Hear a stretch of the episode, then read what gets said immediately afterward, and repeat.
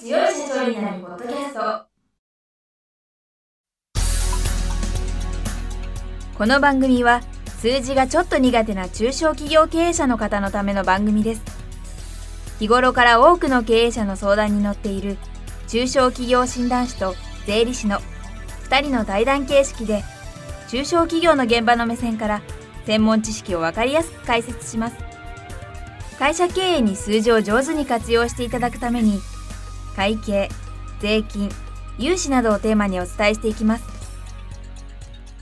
こんにちは。中小企業診断士の六角です。いつも数字に強い社長になるポッドキャストをお聞きいただきありがとうございます。今週もスタジオに谷口勝信さんにお越しいただいております。谷口さん今週もよろしくお願いいたします。よろしくお願いします今回は前回に引き続き時短と成果が両立する仕事の見える化記録実についてお話しいただきたいと思います。それで今回はタスクとトゥドゥを見える化するということでお話しいただきたいんですけどタスクとトゥドゥって何が違うんですか？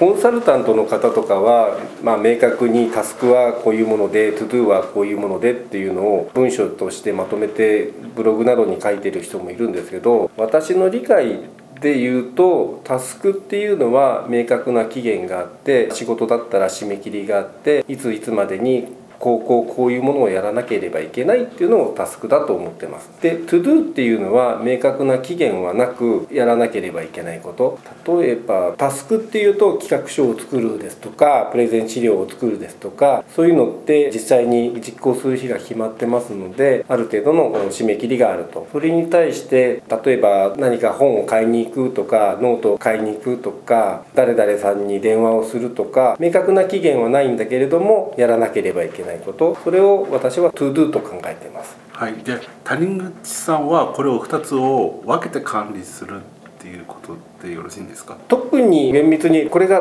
タスクリストでこれが to do リストでとリストを分けてるわけではなくってどちらもまとめて書いています大体やらなければいけないことは to do であってもいつまでにやりたいのかっていうある程度の期限は決めてますので扱いとしては私にとっては to do もタスクもほとんど変わらないような感じで扱っています。私のイメージだと期限があるタスクを最初にやって隙間時間に to do をやるっていう感じなんですけどそういうわけでもないですか？基本的にはそういう感じですね。前もって分かっていることですとかあるいはある程度時間がかかるもの30分とか1時間とか集中して取り込まなければいけない仕事がタスクの方が多いですね。でそういう作業を入れておいて一つのタスクが終わってちょっと隙間時間ができたなっていう時にちょっとしたトゥドゥいつでもいいけどもできる時にやってしまおうと思ってるようなトゥドゥを処理するというそういう時間の使い方がいいかと思います。谷口さんの本では移動時間用のトゥドゥリストを作るって書いてあるんですけどそうですよね。移動時間にやれることって限られてるからその時にこれをまとめてやろうっていうことで移動時間用のトゥドゥリストがあると確実に消し込みできますよね。そうですね。あの会社で机に座っている時と歩いている時やあるいは電車に乗っている時でできることね明確に違いますよね。そうするとやらなきゃいけないんだけどこれだったら電車でできるなっていうもののリストを作って持っておけばまあ電車に乗ってからパラパラっと見てあこれだったら今できそうっていうのもあるだろうしおすすめしているのは実は電車に乗る前に移動始める前に見てほしいなと思ってるんですよね。なぜかっていうとあこれれならできるけどっていう思っていたのになんか持っていくのを忘れたばかりにできなかったっていうことがあるんじゃないかと思います。例えばあ電車に乗ってからじゃあ回覧でもらってたこの雑誌パラパラ読んでみようと思ってたのに雑誌持ってき忘れたら処理できなくなってしまいます。そういうことにならないようにタスクリストっていうのは頻繁にチェックしてほしいとは思うんですけれども外出するんだったら外出前に一度見てみる。あるいは誰かと約束をしててアポイントがあるんだったらその前にもしかすると遅刻してくるんじゃないかなというようなことを考えるんだったらその時間にできることはないかなと思って事前に見ておく。でタスクリストはもうかなり頻繁にちょこちょこ隙間時間があればまずタスクリストを見る。でそこでできることを処理する。そんな感じで使っていくためにきちんとやるべきことあるいはやりたいことは全て書き出してほしいなと思ってます。はい、あともう一つこれもいいアイデアだなと思ったのは所要時間を書いておくっていうことですね。時間が書いてあると隙間時間にやれるものかどうかっていうのが分かりやすくなると思うんですそうですね普通言われてるトゥトゥリストとかタスクリストっていうのはただ単にやらなければいけない項目だけしか書いてないことが多いかと思うんですけれどもそうするとそのタスクを処理するのに何分かかるのかが読めないですよね。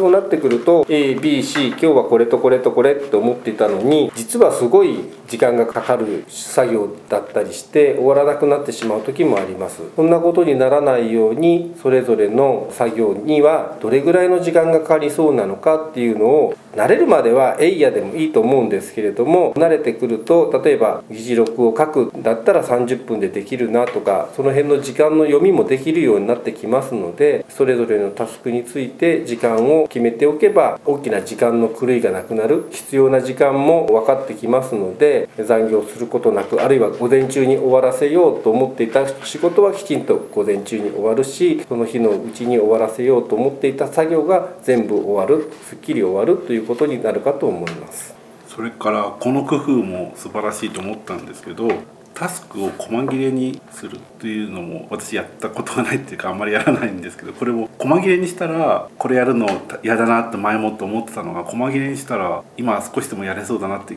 気分になれますね。そうですね。大きなタスクというかプロジェクトと呼ばれるものってなかなか塊では取り組みにくいと思うんですよね。時々牛を1頭は食べられないけど一口サイズに切れば食べられますとかっていうそういう例え話もあるんですけれども例えば企画書を作るって言われてもどんな企画書を作るのか作ればいいのかっていうのがわからないかと思います。じゃあ最後まで仕上げるためにどういうステップでやればいいのかなっていうのを考えていけばいろんな作業に細かく分割していくことができます。そして一つ一つを処理していくことで最終的には企画書というまとまったものが完成させることができますしあるいは細かく切ってしまうと自分でやらなくても人に頼めることも出てくるかもしれないじゃないですか。そういうものは人にお願いしてそれをやってもらってる間に自分は別の作業をすると同時並行をすることもできますので大きな塊のままに取り組まずに小さく切り分けて処理をしていくという方がいいかなと思ってます。